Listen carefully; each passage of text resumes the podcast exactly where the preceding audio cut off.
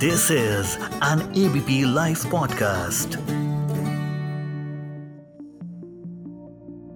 आने वाले एक अक्टूबर से देश में 5G सर्विसेज़ लॉन्च होने वाली हैं। मुंबई, दिल्ली, कोलकाता और चेन्नई चार मेट्रो शहरों में ये सर्विसेज़ लॉन्च होंगी और अगले साल के अंत तक पूरे देश में ये सर्विसेज़ पहुँचने की उम्मीद है 4G की सफलता के बाद प्रधानमंत्री मोदी और टेलीकॉम सेक्टर में इसको लेकर के बहुत उत्साह दिख रहा है नमस्कार साथियों मेरा नाम है मंगलम भारत और आप सुन रहे हैं एबीपी लाइव पॉडकास्ट का यह खास एपिसोड एफ़ यानी कि फॉर योर इन्फॉर्मेशन इस एपिसोड में हम जानेंगे 5G सर्विसेज़ के बारे में, उसके उपयोगों की चर्चा करेंगे और बात करेंगे साइबर दुनिया के सलाहकार फैसल कबूसा से। 5G को लेकर कई तरह की बातें सुनने में आ रही हैं। इंटरनेट की स्पीड उम्मीद से कहीं ज़्यादा तेज हो जाएगी और हमारे ज़िंदगी जीने के तरीके में इसका फ़र्क साफ़ पता चलेगा। जहाँ 4G में हम ऑनलाइन वीडियो कॉलिंग और डिजिटल पेमेंट की तरफ़ बढ़े, वहीं 5G के बाद मशीनें एक दूसरे से बात करेंगी और आपसे राय लेंगी। फ्रिज में रखी हुई सब्ज़ियाँ कब खराब हो जाएँगी और कब नए फलों का ऑर्डर करना है, इसका फैसला खुद मशीनें करेंगी। सड़क से गुजरते समय आपकी गाड़ी सभी सेंसर से जुड़ी रहेगी। इससे न केवल आप आरामदायक सफ़र का मज़ा ले सकेंगे, बल्कि दुर्घटनाओं में भी कमी आएगी। 5G आपको स्पीड देगा, लेकिन इसके साथ साथ कनेक्शन में स्थिरता भी ज़रूरी होगी।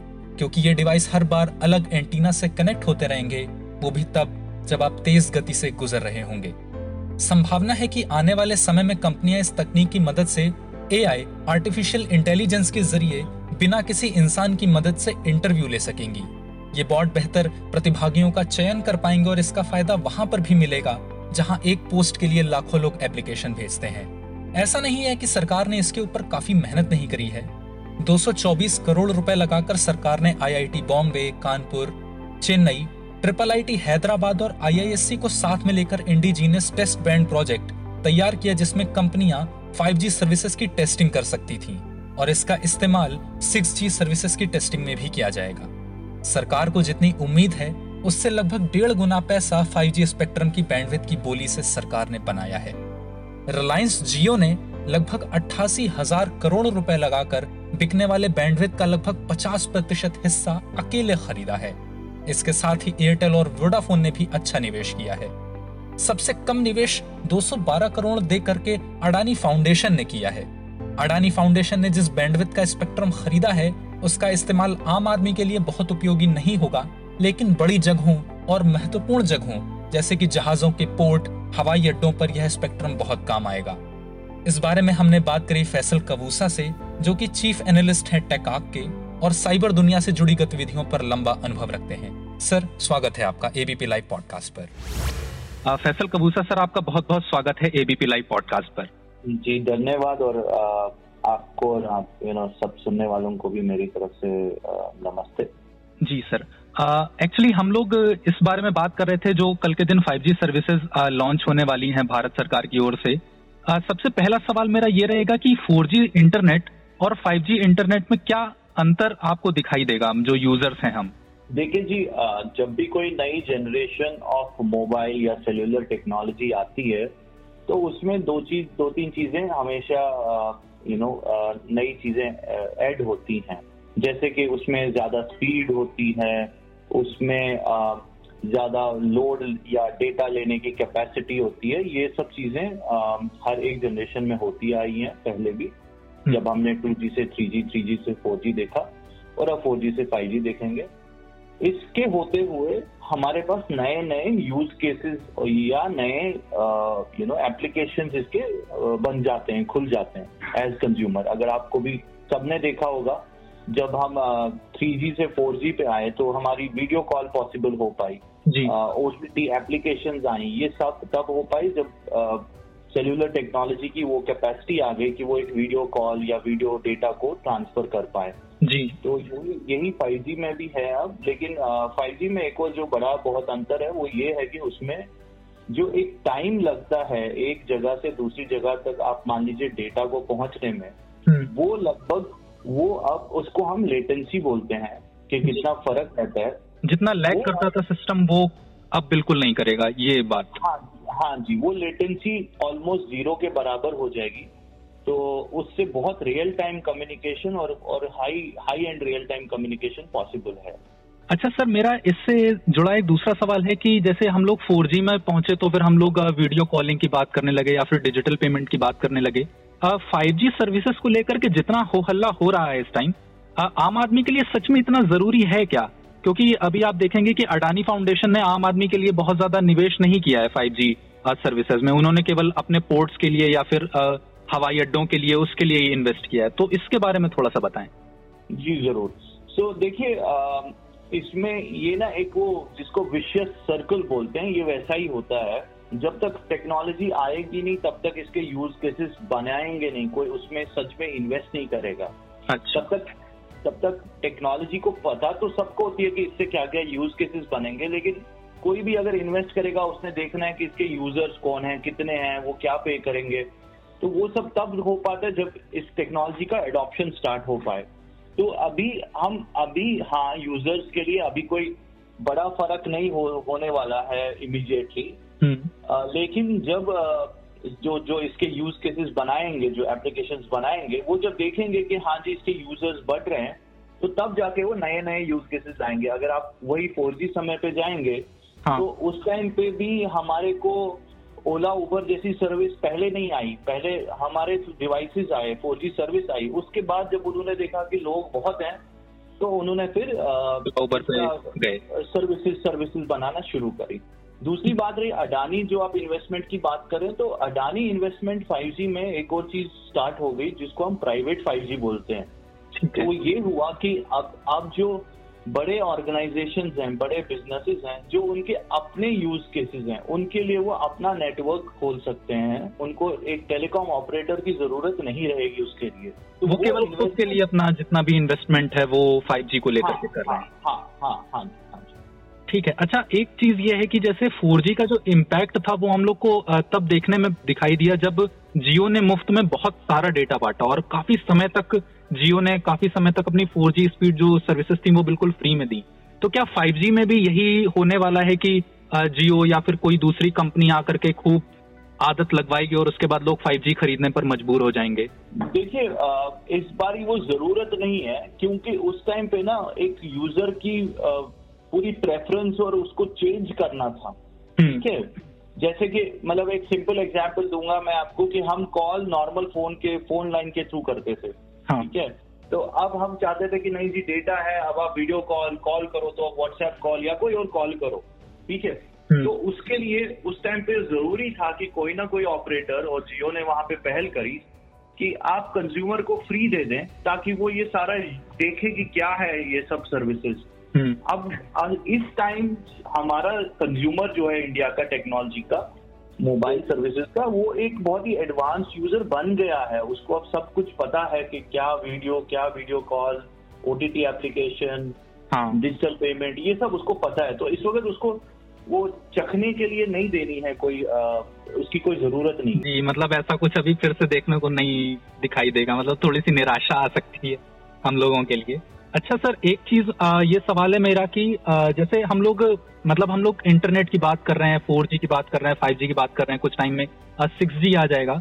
लेकिन इंसान के स्वास्थ्य पर इसका क्या इम्पैक्ट पड़ सकता है? जैसा कि अभी हम लोगों ने रोबोट टू दिखाई गई थी पिक्चर जिसमें वो चिट्टी बाबू और जो भी शैतान था उसके बारे में दिखाएगा। तो वातावरण को किस तरह से ये नुकसान पहुंचाएगा, इसके बारे में कुछ बात हो रही है या फिर बस ये केवल एक डिबेट में कही जाने वाली चीज़ें हैं?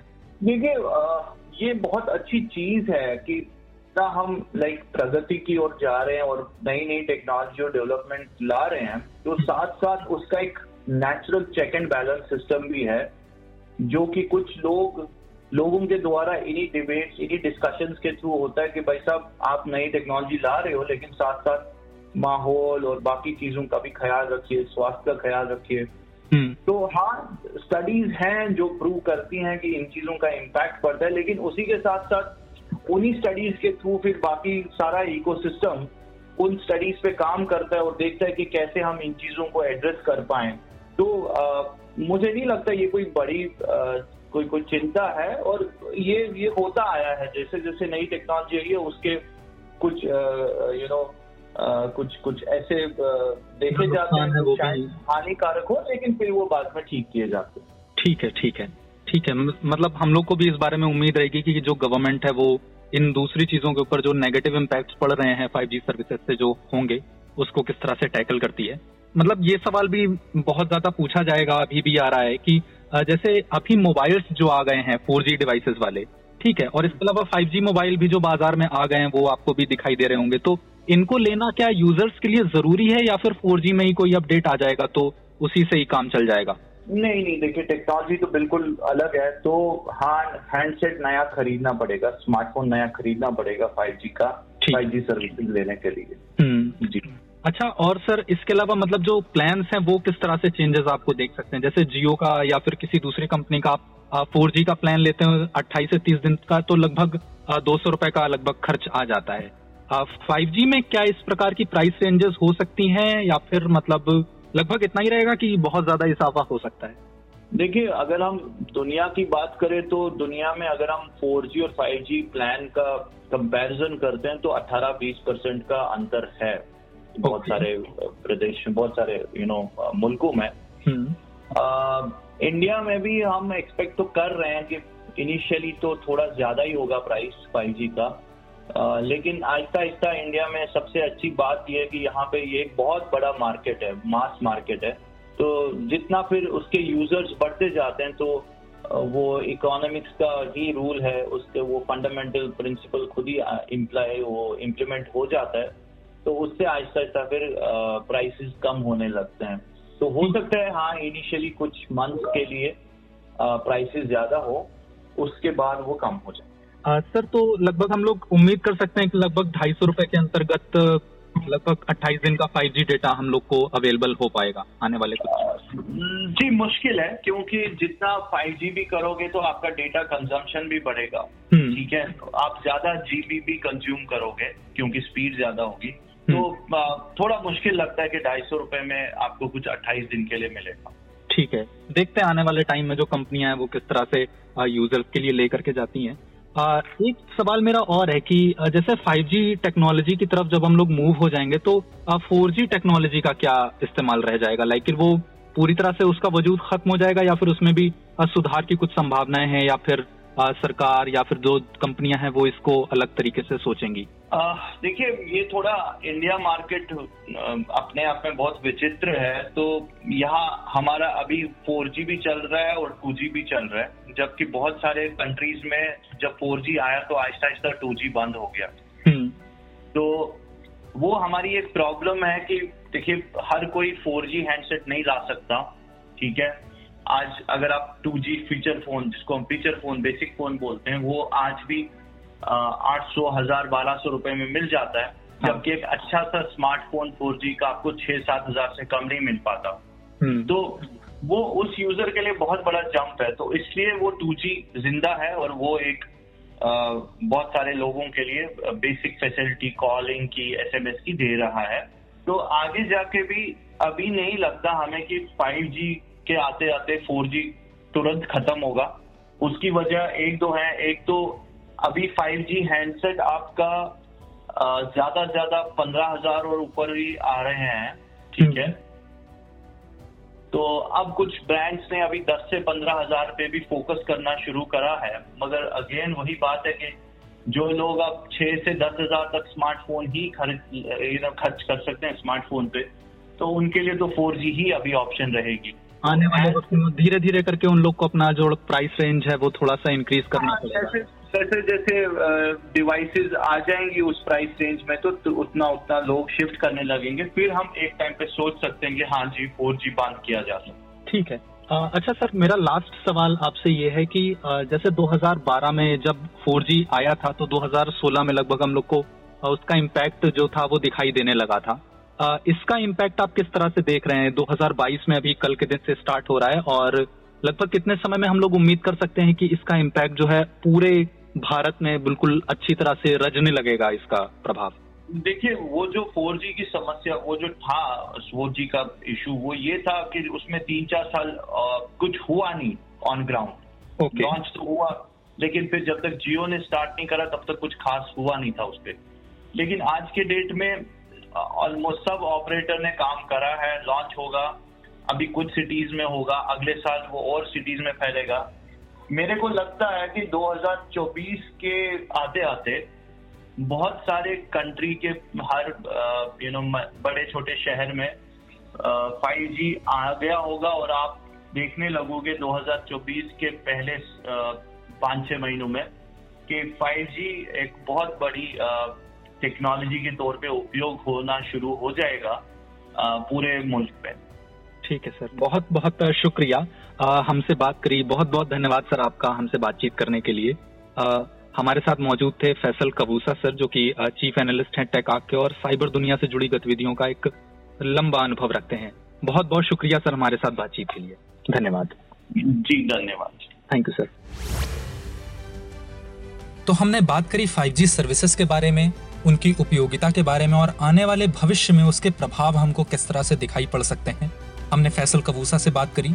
उन्होंने बताया कि 5G सर्विसेज़ और 4G सर्विसेज़ में किस तरह का डिफरेंस हम लोग को दिखाई देने को मिलेगा। आने वाले एक दो साल के अंदर दुनिया किस तरह से बदलेगी, सरकार की जो आकांक्षाएँ हैं, वो किस तरह से पूरी हो सकती हैं। आने वाले 2024 के चुनाव हैं, उसमें इसका क्या प्रभाव दिखाई दे सकता है। तो ऐसी छोटी छोटी बातें थी जो हम लोगों ने 5G सर्विसेज़ को लेकर की। इस ऑडियो को प्रोड्यूस किया है ललित ने। मैं हूँ मंगलम भारत। सुनते रहें ABP live podcast